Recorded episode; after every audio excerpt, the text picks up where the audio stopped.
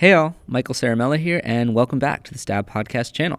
Today you're going to listen to something a little different from our typical weekly news segment on the drop. Every Thursday, we're going to publish a long form interview style podcast from different surfing regions to support our new No Contest series, which is produced in conjunction with Red Bull and available to watch for free on Red Bull TV. Ashton Goggans will lead these discussions with surfers and tastemakers from around the globe, including places like Fiji, Italy, Costa Rica, and beyond. For our Stab Podcast regulars, do not fret. We'll still be publishing our normal episodes of The Drop every Friday to discuss weekly surf news and competition with Buck, Stace, and myself. But for now, it's over to Ashton. Enjoy. My name is Mario Fernandez. I came from San Jose and I taught Leon how to surf. Um, well, my name is Fernando Nando, and yeah, I, I taught Leon to surf. My name is Sean Glatzer, and I taught my brother everything he knows. My name is Gia Mendoza. I taught him how to surf hold his life because he is front side, and I show him how to surf backside when he gonna rip the right ones.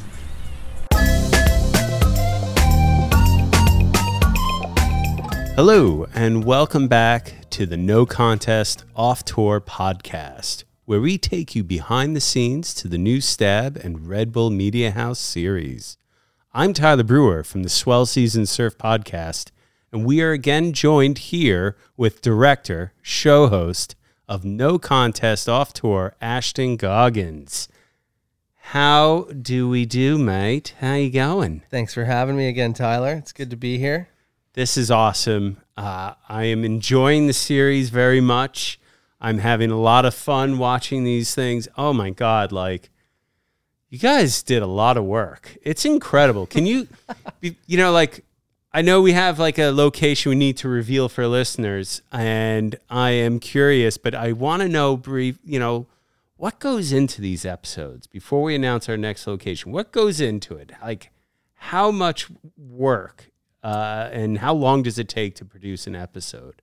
I'd say this season started being planned about 16 months ago, Wow. uh, or at least started becoming like a something that we were starting to put ideas on paper for.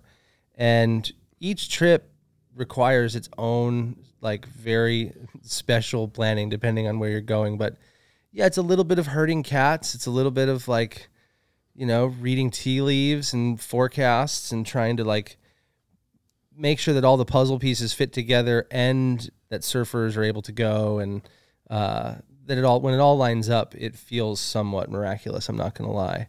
Um, and then it, it's a different beast these uh, trips because we're sort of shoehorning a surf trip into a documentary film shoot and trying to accomplish both those things at once.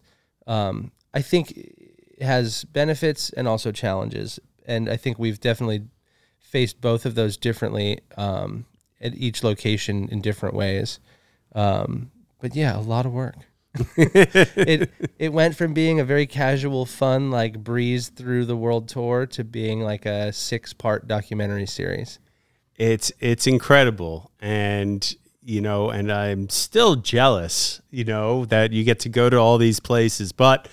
I also know that it's a, a lot more work than than it you know than you make it look. You know, so uh, kudos to you and Thank your you. team for making it look somewhat effortless. My hope is that by the time I watch the episode that we've made, it makes me want to go back to the place when I don't have to go work. so far, that's kind of been the case. Whenever I finish, I'm like, oh man, I want to go back to Israel when I don't have all this stuff to do. So, where are we going for this episode here? Where what is our location? We are headed to the same location that was uh, my very first surf trip on the planet to southern Costa Rica, to Pavones. Wow. Uh, I mean, we were talking about this like it's almost like a rite of passage for East Coast surfers, at least, to go to Costa Rica. Uh, it's something that we all like. Everyone does a trip to Costa at some point uh, because of the variety of waves, uh, the ease of travel. Uh, you know, relatively safe country, but exotic enough to make you feel like you're kind of traveling you know it, it really ticks all ticks all the boxes basically for a fun first surf trip Yeah, I think that Costa Rica is most certainly Floridian's first surf trip. Um, but I've come to find that it's a lot of people around the world's first surf trip. Costa Rica is one of the most visited countries in the entire world. Wow. And I think that it has that reputation because, like you said, it's it feels foreign enough, but it feels safe and easy and comfortable for anyone. And that's largely the environment, the food system, the country's like political landscape. They don't have a you know they don't have a standing army. It's uh it's a it's one of the more utopian countries in my mind uh, out of that whole constellation of Central American options. Um, it's always been the sort of easy choice. And then, like you said, there's just from north to south, there's so much coastline, there's so much variety as far as wave, uh, as far as um, conditions, as far as time of year. Um, it's one of the most consistent places in the northern hemisphere. But while much of Costa Rica, as you'll attest to, and I've seen over the past say 30 years, um, has become really developed as far as surf town goes. You know, I would compare it to maybe Bali as far as density goes in places like Tamarindo or Jacó. Um, they've become real, like internationally known destinations, and you see that represented in the development. Pavones somehow, thankfully, has remained like almost a time capsule. And going there for the first time when I was 13, I had a little bit of a sense of what made it feel dangerous then and feel a little bit like the sort of southern frontier. But seeing it over the past 20 years sort of retain that despite everywhere else on the planet that has waves as good as Pavones becoming overblown.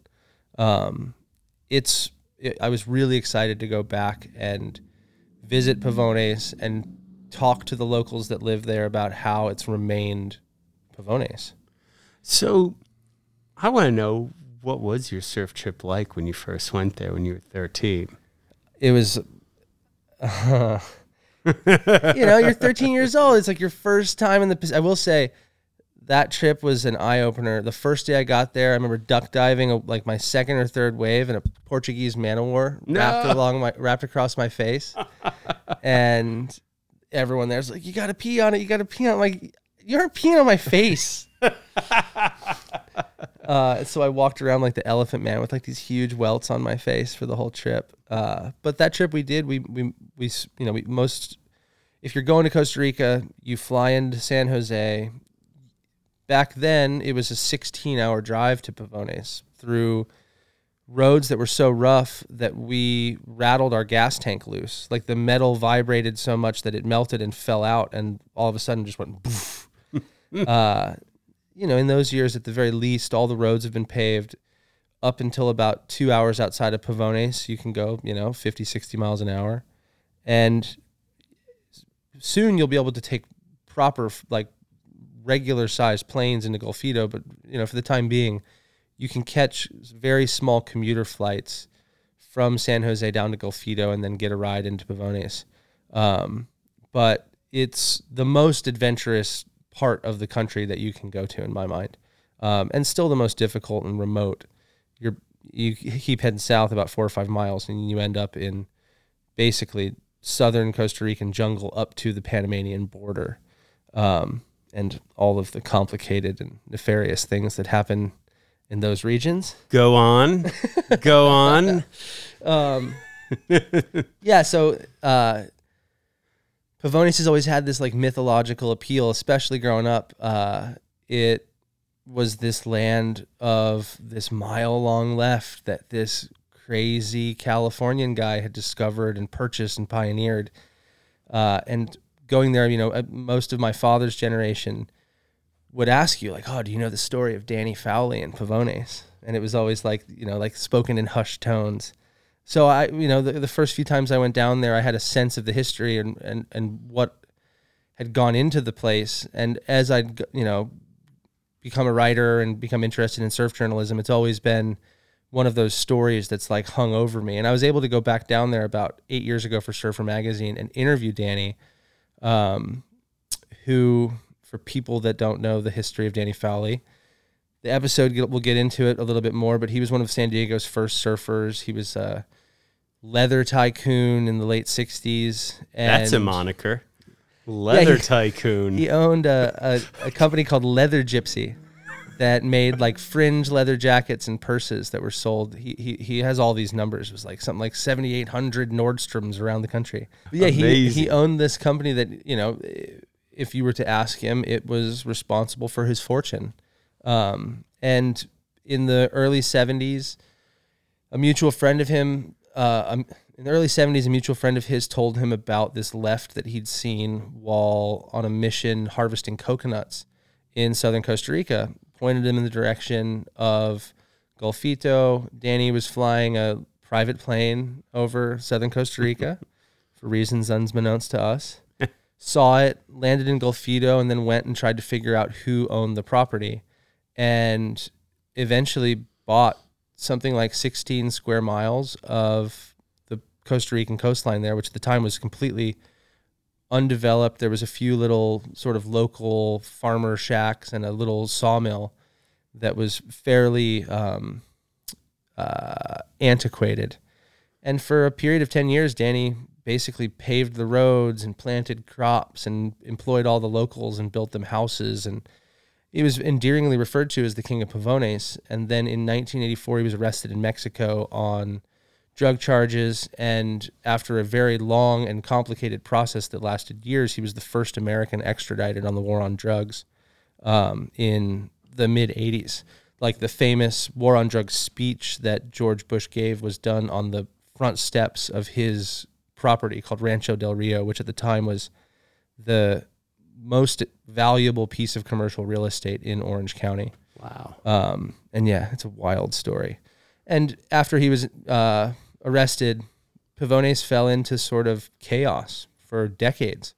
Um, property rights and you know deeds to land and uh, you know squatters' rights and all these complicated things went into play, and it caused a lot of friction between locals, between people that had moved out there to fill the vacuum that Danny had left when he was arrested, and the American expats, the um, and the American expats who had been partners with Danny to sort of uh, to take on that project. Um, you know, he had a handful of guys who were instrumental to the development down there, and it made it so that it was very difficult for an outside investor to come in and make a real solid uh, decision to purchase land and develop it if it had these questionable deeds and largely belonged to a convicted drug felon who was serving time in an American prison and who at any time could have been released and returned to Costa Rica, which has no extradition laws or you know issues around uh, you know if you, if you unless you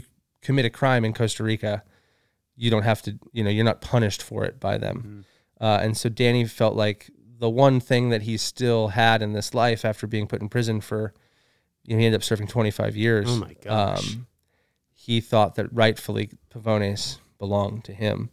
And so for the past 20 years or so, it's been this, uh, I guess, past 15 years now. He's tentatively gone back and tried to take back his land, and there's been all these, you know, sort of ups and downs. But at this point, Pavones is, I think, finally settled um, into a sense of what it will end up being like eventually. Um, it will get a little bit more developed. It'll grow, but it's going to be a very long time before it looks like the rest of Costa Rica. You know, it's really interesting uh, to hear Leon Glatzer discuss Danny, uh, you know, and hear from what the, the more locals' perspective on Danny and, and how revered he is. Uh, let's let's jump into that real quick here. Yeah, so so what I remember from the history with Danny is that this at the beginning was an indigenous town. You know, all the indigenous had there, was a tribe here. You know, and basically, Danny Fowlie was um, you know traveling from Colombia to the U.S. or Panama on a plane, and basically his route was always above Pavones. Right, that was like his main route. So he told a story that for like years or for like a whole year, two years, he always traveled right over Pavones and he would see the waves like pumping. He said he would see these endless lines into a bay, you know. And then one day he decided to get to land in Costa Rica and come over to Pavones and, and check it out. And I guess he completely fell in love with the place, you know, brought a bunch of books, kind of made a little school, you know, offered whatever he could to the indigenous tribe and, you know, become friends with them. And then, then out of nowhere, he just bought the whole place. you know? It's pretty crazy to think Yeah. of if you're like yeah, if you think about it, this is all Danny Fowlie's, most of it. And not only here, it goes all the way like kilometers, like all those mountains, like that's all from part of Danny Fowlie, you know? So, so it's a, a pretty crazy story. And then obviously his friends started coming over with him, you know? And slowly it started turning into a, a surf town. But before that, yeah, it was, it was kind of only him, you know? That was his main purpose, you know, like take care of the locals 100%. He always took care of like, if you talk, if you ask anybody about Danny, they'll be like, yeah, Danny was our hero. He was the king, you know, and he brought life to this, to this town. So, and he brought so much that nobody ever did for, for anyone, you know. But it's crazy how you fly in a plane and back in the day, if you think about it, you're flying on a plane and you see this wave. Like nowadays, you know exactly where that wave is, you know. But back then, nobody knew about one of the most precious waves in the whole world, and he just flew over. it. It's like, I'm gonna go check that out, you know.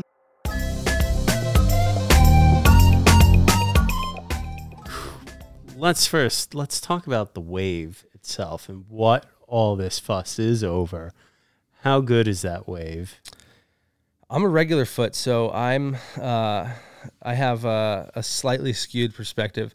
I mind surf that wave as a goofy foot and would consider it one of the top five performance sort of like left points on the planet. At least, the, well, I shouldn't say that. It's definitely one of the top five left points in the northern hemisphere. Um, and watching someone like Leon Glatzer, who was our local guide for the episode, Leon's was born in Costa Rica.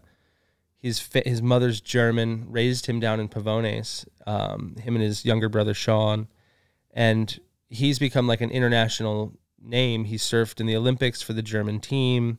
Um, he's been in Stab High. He's been a standout on the QS for years. And watching uh, gangly, light-footed, goofy foot surf the wave the way he does uh, is pretty spectacular to watch. It's a world class uh, canvas if you have the right surfer. Well, Leon surfing is amazing. And, uh, you know, you got to speak to him uh, about being on the German Olympic team and growing up in Pavones, which I, I thought was really nice, nice little interview. And we'll just dive, dive right into it.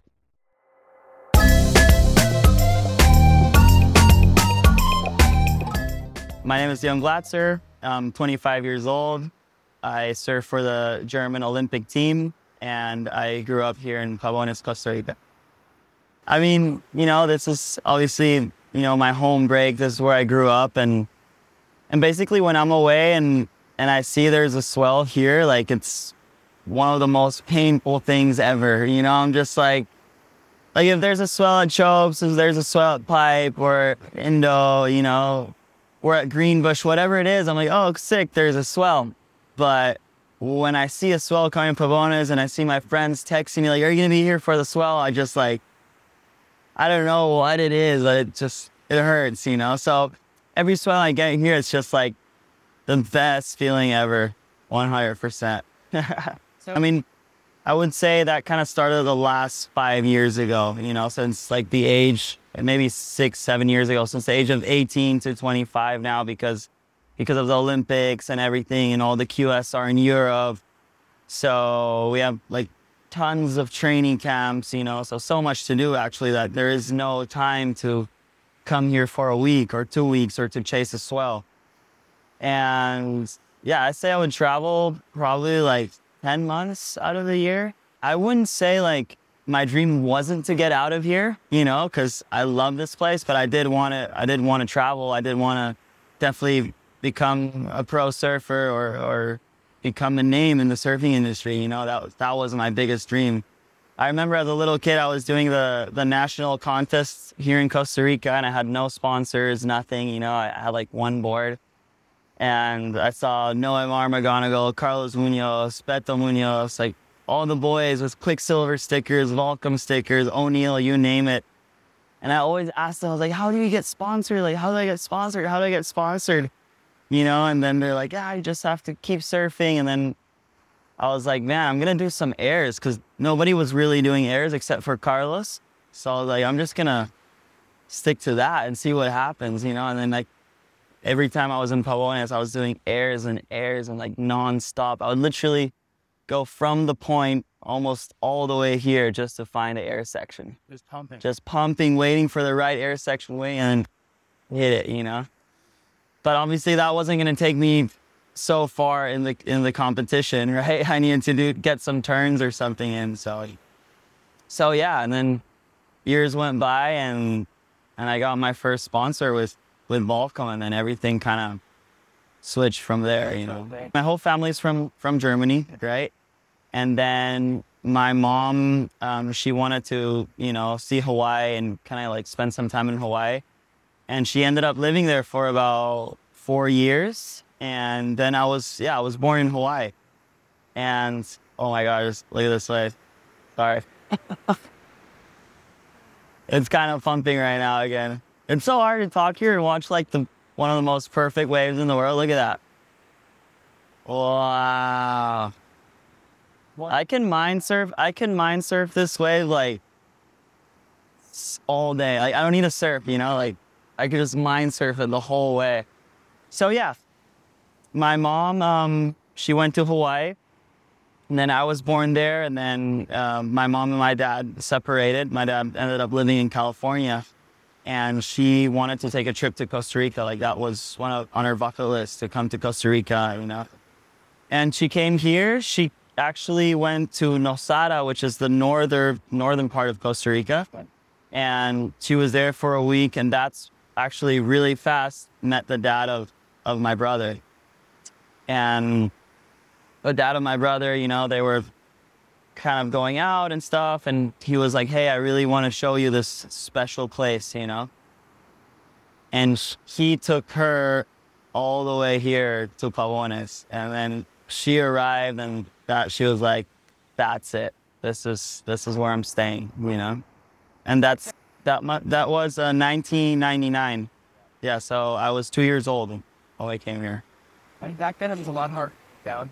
Oh yeah, yeah, yeah. It would like from I would say from San Jose from the city, maybe it would take you like 10, 11 hours, 12 hours for sure. It's only like 350 kilometers from here to San Jose, which is nothing, you know. In Europe, you do that in two hours. It's ridiculous, you know. But Germany. well, in Germany, you do it in two hours. Yeah, sorry, because there's no speed limit. but but yeah, then she decided to come here, and then she just completely fell in love with the place, and she didn't even surf. Really? Yeah, she didn't even surf. Shawnee's dad, my brother's dad, taught my mom how to surf. Yeah, right here in Pavones. She bought it like within like four months. She bought a, a property here, moved here, and that we're rich. She was like, "That's this is where I'm staying," you know. And then my stepdad, the dad of, of my brother, he um, he lived in San Jose in the city because he was a dentist.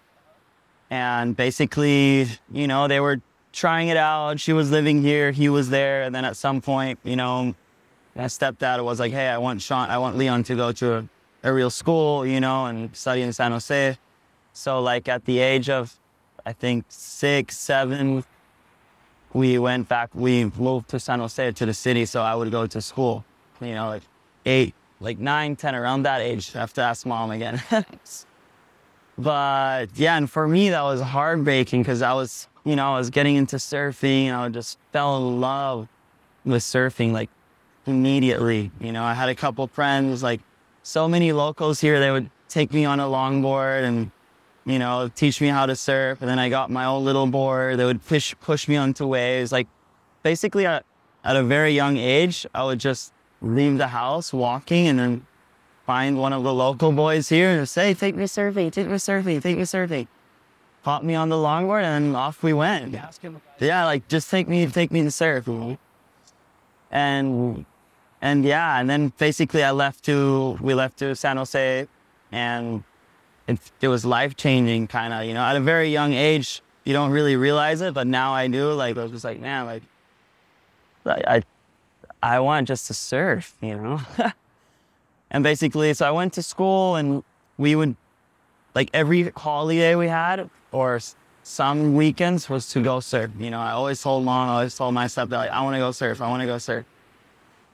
And yeah, so I wouldn't surf much. I would just surf every once in a while, you know, and I was missing it the whole time. And then basically like at the age of 13, 12, 13, I'd say 13, my mom got just completely fed up with the city because that's the life she really didn't want. She's like, I do not want to live in the city. That's why she found Pavones and off we went.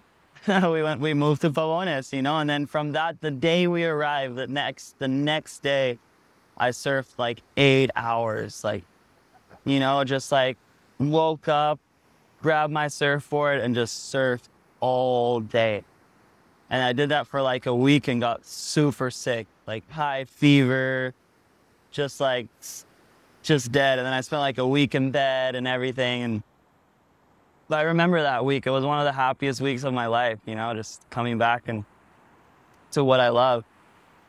I mean, I feel like this surf community is is very, very friendly. You know, like the people here are so humble.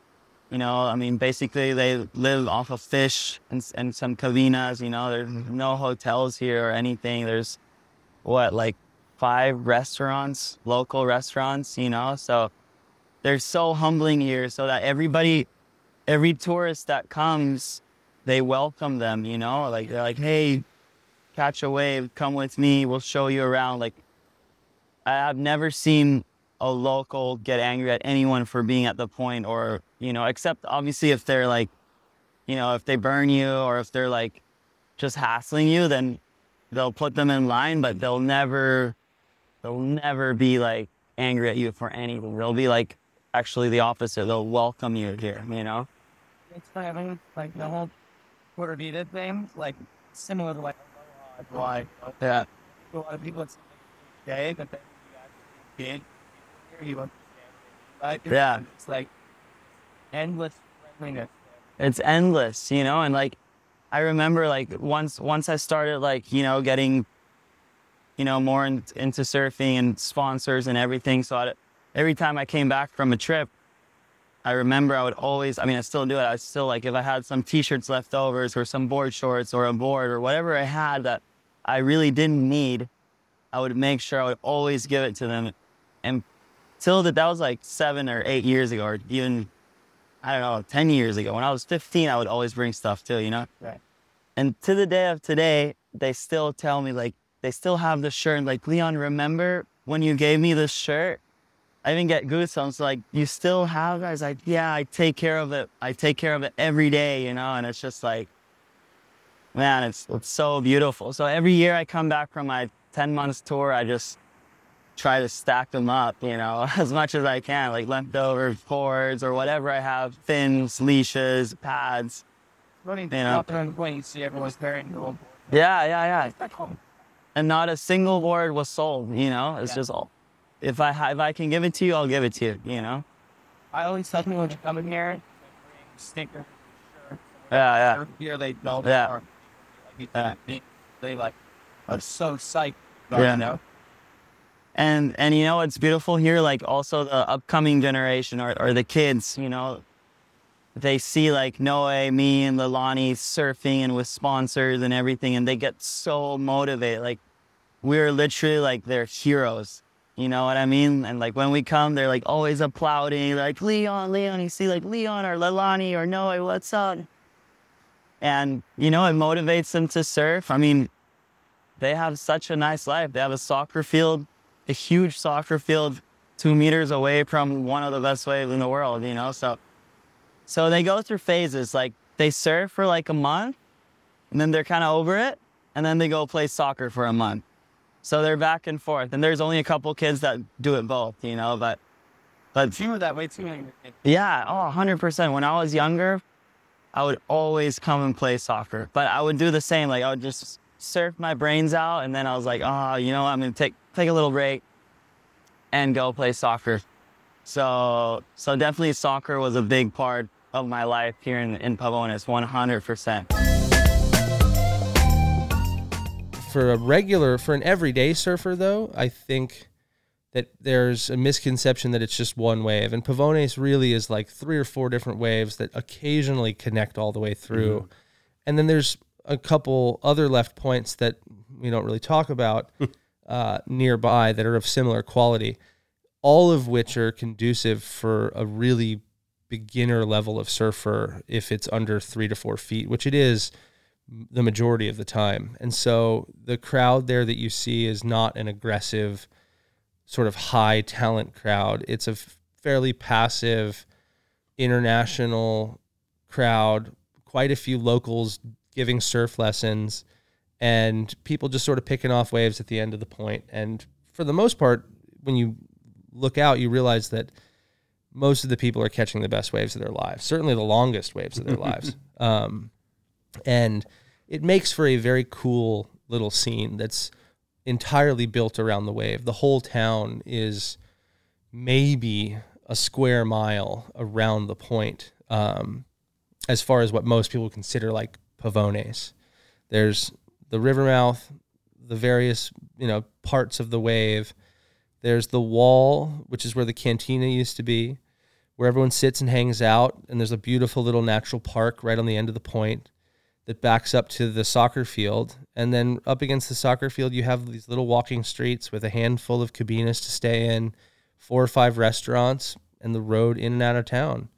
And that's it. It's uh, you know, there's there's been a few sort of condominium developments here and there, some little like blips of modern development, but for the most part, it's still incredibly roots and quaint and refreshingly small. And you attribute that really to you think because of the the issues uh, surrounding the the ownership of a lot of that land. I'm kind of surprised it hasn't people haven't like just developed a little further back or a little out, you know, to kind of take advantage of it at least. It's the jungle, man. Yeah.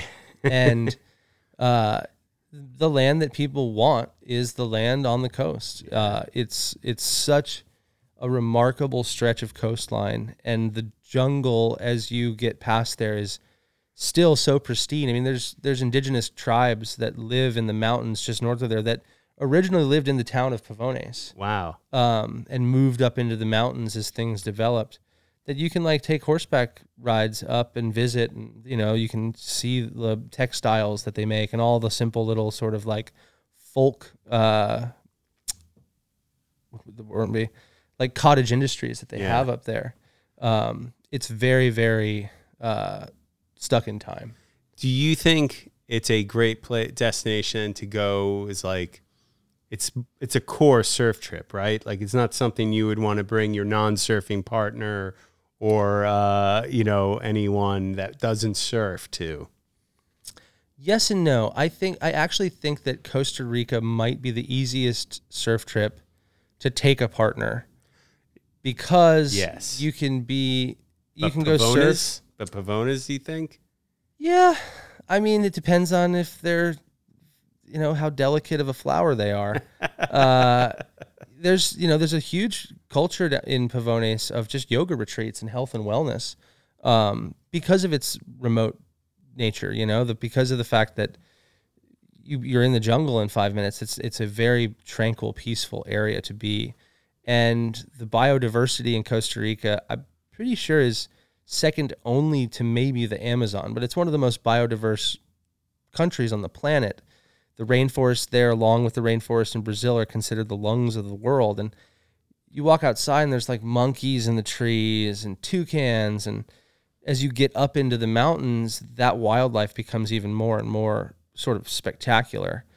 and there's all types of uh, ecotourism built around that that anyone can go and engage with. You know, I think a lot of people go to Costa Rica just to take a zip line tour through the jungle, um, or to go and like feed alligators or crocodiles. I always forget which ones are down there. Crocodiles.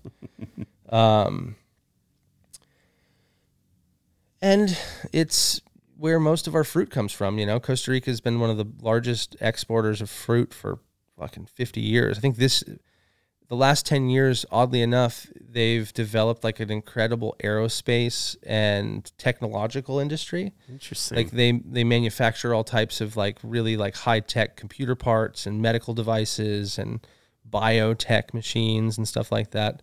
Um, and I don't know necessarily why that is. I know that it's that the country itself has like a very high, um, as far it's rated very high as far as education goes. Yeah. Um, and so it's a very like civilized, educated culture. Um, pretty much anywhere you go.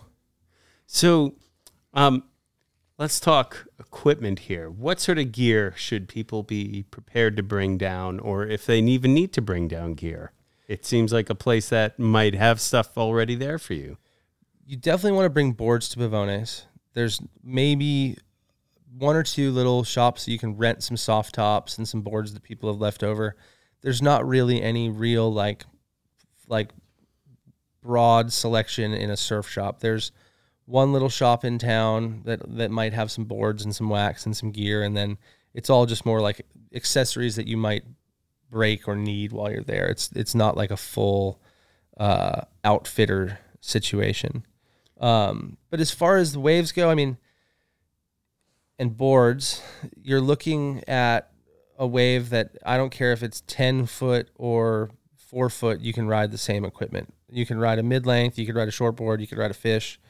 Um, ride something that you feel comfortable going as fast as you can in a straight line because unless you are an incredibly gifted surfer as far as like rail work and drive and connection and sort of seamlessness through maneuvers, you're pretty much just racing the wave, going as fast as you can, which is a great feeling um, for most of the wave. It's just a full racetrack. Um, the end of the point at Pavones uh, is, I think, one of the best longboard waves in the world. It's like a, it's like First Point Malibu, um, but a left, and you see a lot of really, really.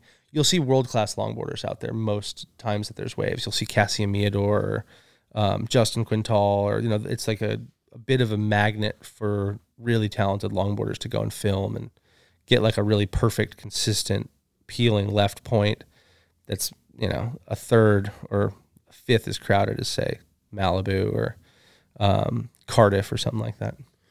And who are other some of the characters you got to meet while on this trip that you were spending time with down there? So we we went down there to see Leon Glatzer's whole program and got to meet his brother and his mom who are sort of like classic uh, European Costa Ricans, if that makes sense. They're the whitest, most blue-eyed, blonde-haired crew. I mean, Sean and uh, and Leon, their mom too, and you see them with all of the Ticos, and they are as much a part of that town and a part, a part of that community as any of the locals whose families were born and raised there. They're like adopted uh, sons of Pavones, and I think that everyone you meet in Costa Rica, similar to Fiji, they have this this friendliness and this warmth uh, that is just sort of openly offered to people that visit, and that's why I think people feel so comfortable going to Costa Rica. Is that whole, you know, Pura Vida thing? Uh, you know, whatever. Hawaii has Aloha. Uh, it is a different breed of uh, hospitality down there, in my opinion. Oh my gosh. I mean, I I remember my first trip going to Costa Rica. I was about 14 or 15. My dad took my brother and I and uh, we went up towards Northmore, but uh, I just remember tasting the Pacific and being like, "Oh, this water is saltier than the East Coast." And then they all like told all the old guys like, "Oh, you got to go to Key Largo in San Jose," you know, we were kids. And you know, my dad took my brother and I out on a big night on the town, and um, yeah, we'll won't talk go into too much detail, but uh, quite scandalous night, but very fun. Uh, but I feel like Costa Rica is a great place for that kind of like like kind of just like having a really fun adventurous trip without having to you know worry too much it's it's it's just it's a perfect staging point for people who want to start traveling or leaving going going out of the country for the most part Yeah, it's a low consequence adventure. I think most people that have done a surf trip to Costa Rica would agree that you probably have to worry about the expats more than you have to worry about the locals as far as bad behavior goes. Um, and yeah, I think that it's it's just a real international scene. Uh, even the you know the the expat scene adds to it. The way that they op- that they sort of integrate with the locals and create a sort of unique international surf scene in all of the main surf towns in Costa Rica is to me very different than a lot of other places. And Pavones does have some of that. While it is not nearly developed, it does feel like a tiny cross section of that international feeling that you get when you go to most surf towns in Costa Rica. There's the little smoothie and juice shop that's owned by the Israelis that have been there for, you know, 25 years, who I swear have not aged one day. like they look the same. Uh, and I did find that the Costa that, that that's part of it. Costa Rica has the the most uh, hundred plus year old people on the planet, and that what the population lives longer than anywhere else on the planet in Costa Rica. really I was like, that's why all my dad's friends are living there because they think they can live forever. You know, one of the surfers you got to speak to was uh, Eva Woodland, who's a, she's a up and coming surfer whose mother is Costa Rican, uh, her father is from Florida, and so she had to grow up kind of straddling both lines, going back and forth between Costa Rica and Florida, and like her perspective on Pavones and Costa Rica is really fascinating. I love the interview you did with her. Uh, you know, so just lead right into that. I'm Ava Luna Woodland. I'm 20 years old and I'm from Melbourne, Florida.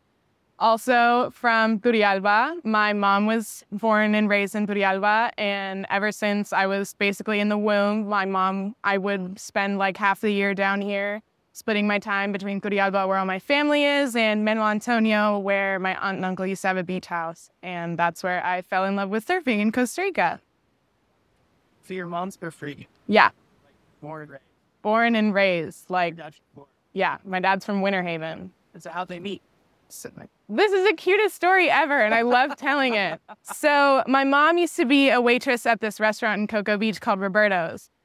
And my dad was like kind of a regular there, but he would never sit in her section or anything. And at the time, my mom like only had a bike. She would just like bike everywhere. And she saved up money for a car, and this car was sitting outside the restaurant one day. And my mom was like, Oh, I'm gonna call it. Like, see, because I guess it was pretty cheap.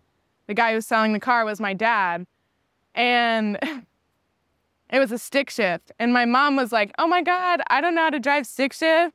My dad was like, "I'll teach you, girl. I got you." And they like spent the whole day together. And my mom at the end of the day was like, "I'm not gonna buy this car." And my dad was like, "Okay, well, I'm gonna take you out on a date though." And my mom was like, "Okay." And the rest is history. uh, so when did you first come down to Costa Rica? I can't even remember, You're like honestly. I think I, I was a baby. Yeah. Yeah. I think growing up was definitely hard just in terms of like, you know, like kids being mean. Like, I grew up like being called a Mexican and like a beaner and all this stuff. And like, nobody like, like my close friends and everything, sure, like they understood, like, oh my gosh, that's cool. But like a lot of kids in school were like, oh, you fucking bean. Can I curse on this? Oh, cool. Oh, you fucking beaner. Like they would call me a Mexican and stuff. And like, that was hard growing up. And like, I kind of like resented it for a little bit. And I was like, oh my God, like, why can't I be normal? But like, I think coming here and like being raised, being able to like be raised into different cultures, like gave me more of an understanding of like, okay, these people don't get it. Like, they haven't been down to Costa Rica. They don't know my family. They don't know my traditions. Like, fuck them. Like, they're they don't know how cool this place is. And they don't know anything. I mean, the country's motto is pura vida. Like, I feel like everywhere you go here, everyone is so welcoming and they love to like show people how amazing this country is and like be able to like share a lineup with people from all walks of life. Like this morning, I think I heard like four different languages and there was like 12 people out. It's one of the most unique places in the world, not just in Costa Rica. Like you have the second longest left in the world and then a town with like so so many people that have been here for so long. Like Pavones is a plate it's like a melting pot if you will. Like people like there's an Israeli restaurant here and they've been here since forever. There's people who have been here since probably Costa Rica was Costa Rica like I think this place is such a rare gem and I think it's so amazing that like every business here and is local too. Like they Pavones is a place that's kept to their roots for a very, very long time, which I think is different from everywhere in Costa Rica as well. Yeah, me, Brisa, and Leilani, um, I look up to them so much. Like I think it's so great that we have like such amazing women that like little Costa Rican girls can look up to, and any girl can look up to too. Like Brisa, she just won Sunset. Like she's killing it on tour, and Leilani is about to like go off into the Challenger Series. Like, I think it's so amazing to show that like, and they're across the, but they grew up across the bay from each other too. I think it's so amazing to have like, and we're so tight knit. Like, it's so nice to do the ISAs with them and like be able to see them around the world. When did you meet Leilani and Liliana? Um, I met Leilani when I was like 12 um, at like the Ron Jon Roxy QS in Cocoa Beach. And I was like, oh my gosh, a Costa Rican girl that surfs, like that's so cool. Because I just started surfing a couple years ago, so I didn't really compete or anything, but I was like, oh my gosh. And I met her and she was like, yeah.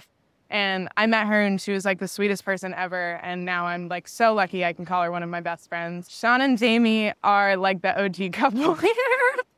They own the Riviera Hotel and they've been here for, I think, like 30 plus years. They drove down here from California and they set their roots here. And Jamie and Sean absolutely ripped too. Like, it's so great. Like, the first day I was here, I dawn patrolled with Jamie, and it's so, it's so great to like go to a lineup with someone and everyone's so friendly and everyone says hi to Jamie and every, like everyone treats them with the utmost respect, and I think it's so cool. Well, pura vida in a literal sense means pure life, but I think every time you walk down the street or whenever you talk to someone, they always say like pura vida, and it's just like, it's just like good vibes, you know. Like when you tell someone like, "Oh my God, pura vida," it's just I don't even know how to describe it because I think to so many people that live here, it's kind of just like second nature. Like it's just wishing I say it as wishing good upon someone and like just good energy. I just think that Costa Ricans are like the best people in the world. Like, so everyone is always so welcoming and they'll always like, if you need help, like they'll like go out of their way to help you. Like, I think that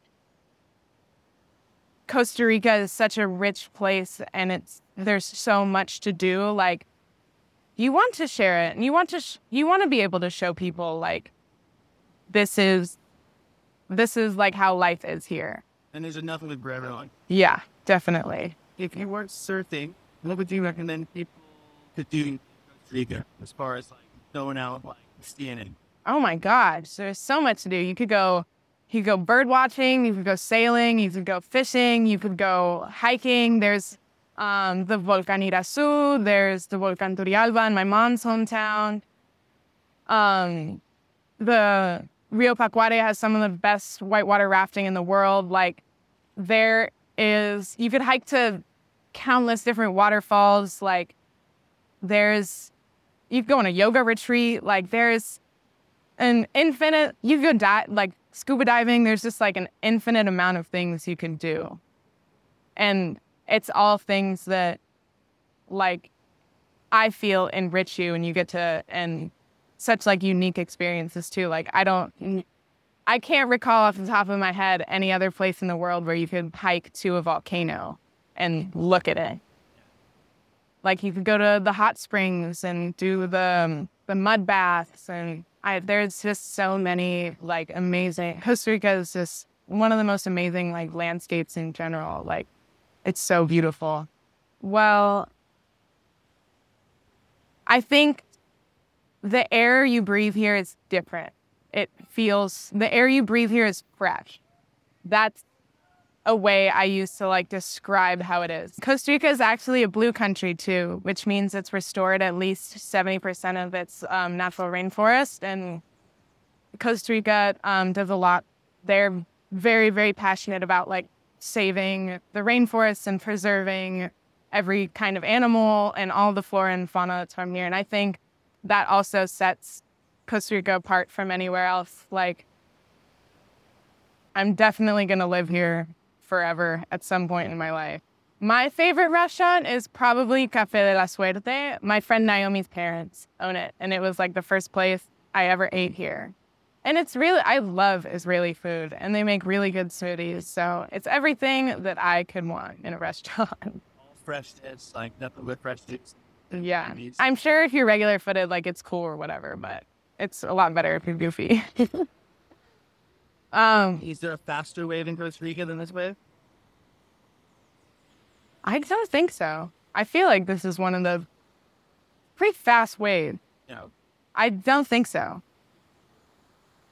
I feel like this wave is like four different waves in one too. Like you have the point and then you have the river mouth and then you like get to the corner and then the wall and it's like it could go from like a slopey face to then like barreling and then it's like really really fast. Then you get kind of this like forgiving section on the inside where you can like cruise more and it's just like so many just perf like so much perfection just packed into one spot. Like different pace, steepness. Yeah. Yeah. It's everything you could ask for.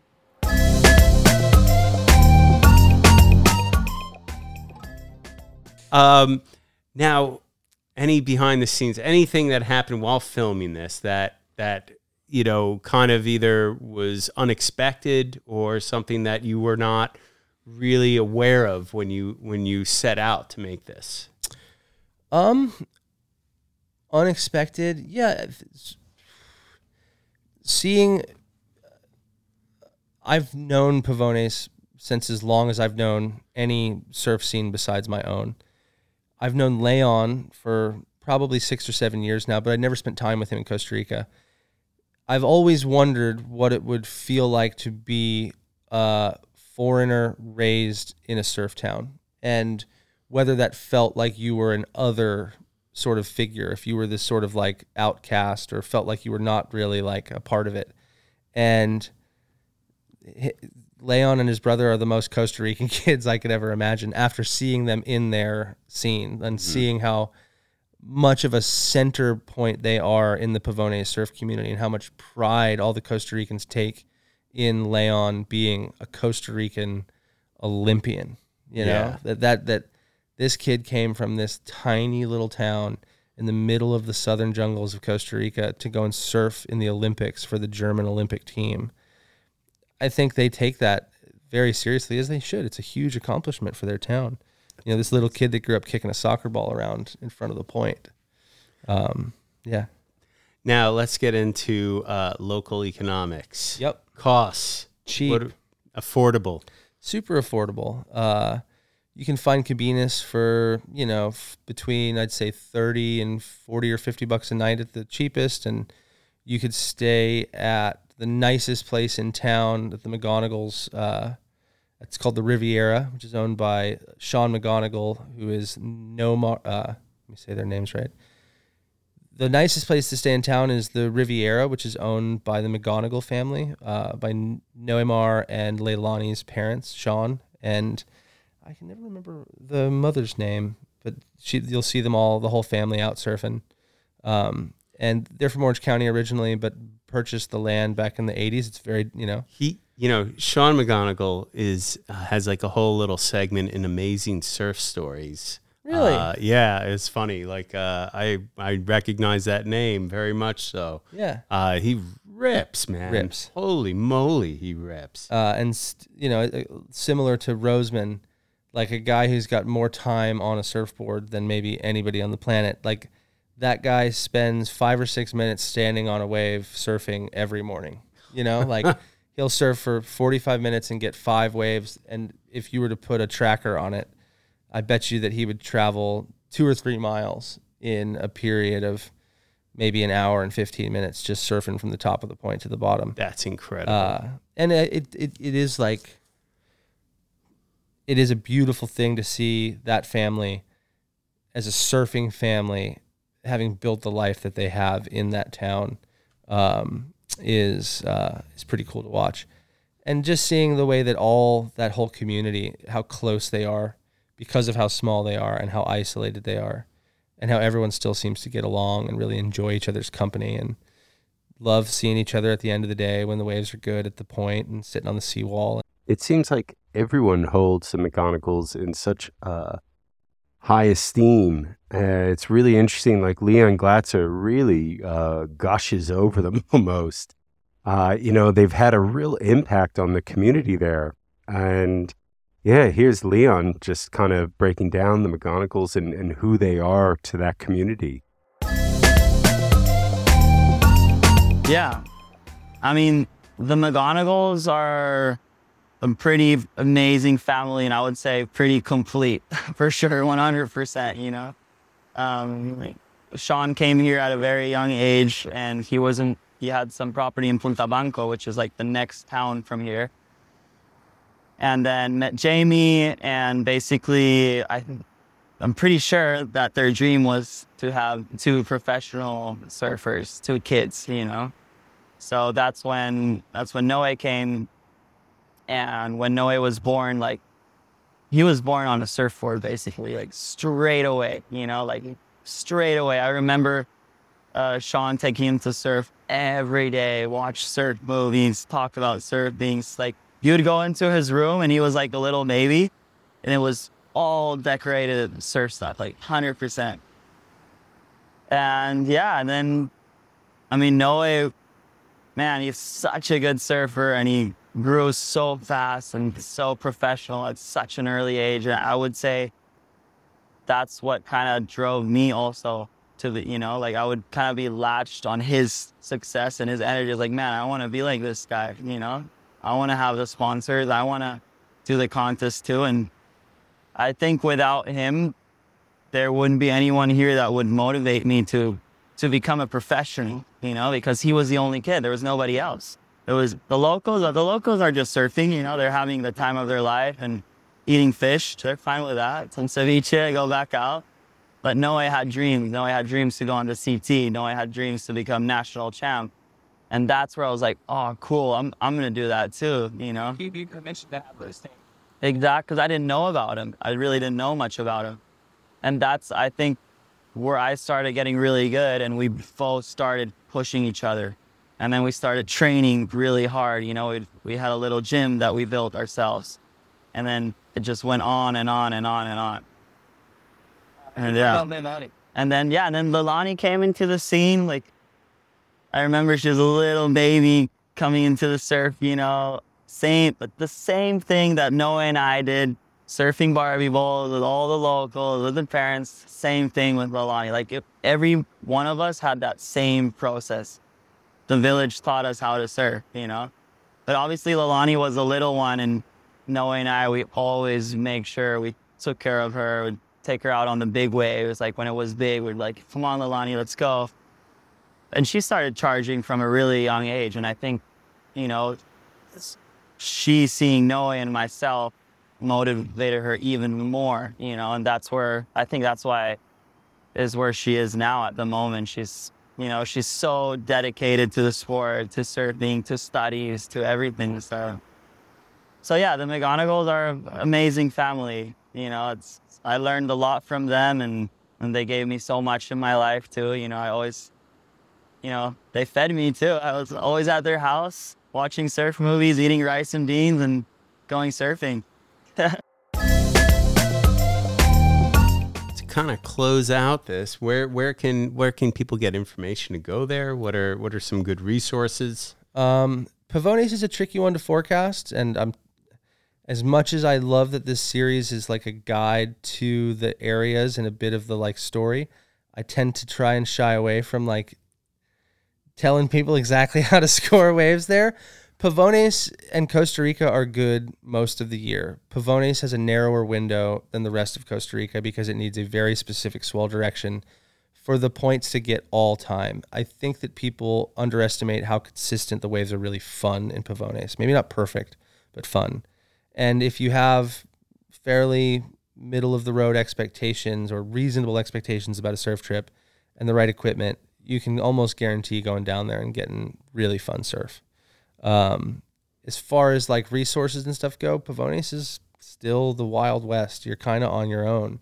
Um, I would feel co- confident in the fact that when you roll into town, it's so small and centralized that you won't have a hard time finding someone who can point you in the right direction. And wherever that direction is, is maybe 150 yards of walking to go hmm. whatever you need. So, food, lodging, place to stay, the wave, it's all within a stone's throw of each other. So once you get there, you're you'll be fairly hard pressed to have a hard time. And for this episode, did you score any good waves? We scored. Yeah, this was the this was probably the most hmm. surfing that I did on any of the trips because you know, with a lot of these trips we're having to travel hundreds of miles to go and be in one place to meet up with one person to tell their story and then to drive to another area to you know and, and it becomes a much broader effort and bigger project. With with this episode we wanted to focus it on the like this little case study of just pavones and that meant that we weren't driving around chasing things so we had more time to surf and to really like enjoy just that area um, so yeah i surfed a lot i was i will say that it does get exhausting going left after a while on your backhand oh just like two weeks of going left at like the fastest backhand wave. Like there's there's no like relaxing days at Pavones if you're like trying to rip. You're working for it on your backhand. What were and you riding? I brought a six four Simon Jones channel twin, like a smaller version of my Good Wave board. I brought a CJ Nelson longboard. Uh, there's tons of cobblestones and rocks on the beach, and I hate wearing leashes, so I brought this. Uh, it's technically an epoxy, but it's a epoxy molded shaped board with 12 ounce Volan cloth wrapped around it, so it weighs like 36 pounds. Uh, and it's my favorite longboard. And ever. you didn't break, and and so no leash there. No leash. It's fine. You can just it, it breaks rocks. uh, it's the Thunderbolt Tech uh, which I've had that board for like six years, and I ended up leaving it down there with my dad's friend who's lived down there since the '70s, so that I always have a longboard there. Because the one thing that you do need to realize going down there is you have a choice. You can fly from San Jose to Golfito, but you're limited to boards under seven feet mm-hmm. on the mm-hmm. plane, uh, which can be a bit of a problem if you're not a really, really competent get up and go surfer. You need to be able to get up, create speed, and get moving to beat sections on a smaller board. And most people that you saw that were average surfers that were able to really like take advantage of the wave were riding seven foot plus mid lengths or longboards. And if you are bringing a longboard down, you're looking at renting a car in San Jose and then anywhere between like a six and an eight hour drive from the airport, which is a beautiful drive through Costa Rica. Like you, we should all be so lucky. Love it. Well, uh, awesome episode. And for our listeners, you can find it on Red Bull TV. Uh, no contest off tour. We'll see you in the next uh, episode. You.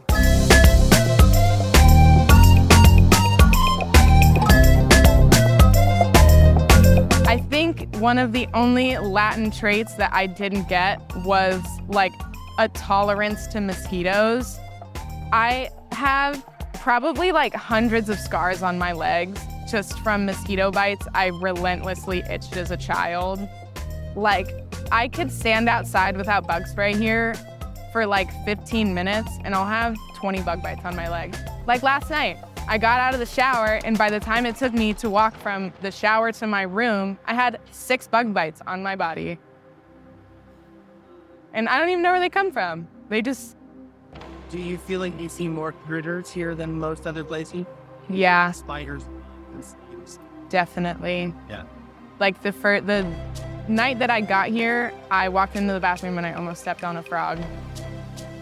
It was just right there. And then probably the worst that I've had is at my aunt and uncle's finca in Turrialba. A finca is like a ranch. Um, it's like pretty common to check for scorpions whenever you stay, and there was a scorpion under my pillow, and it was just hissing at me, and I didn't know what to do, so I was like, I'm not sleeping in here. So I went to another room, did my scorpion check. What do I see? Two scorpions just hanging out in my toilet. Like, they're everywhere.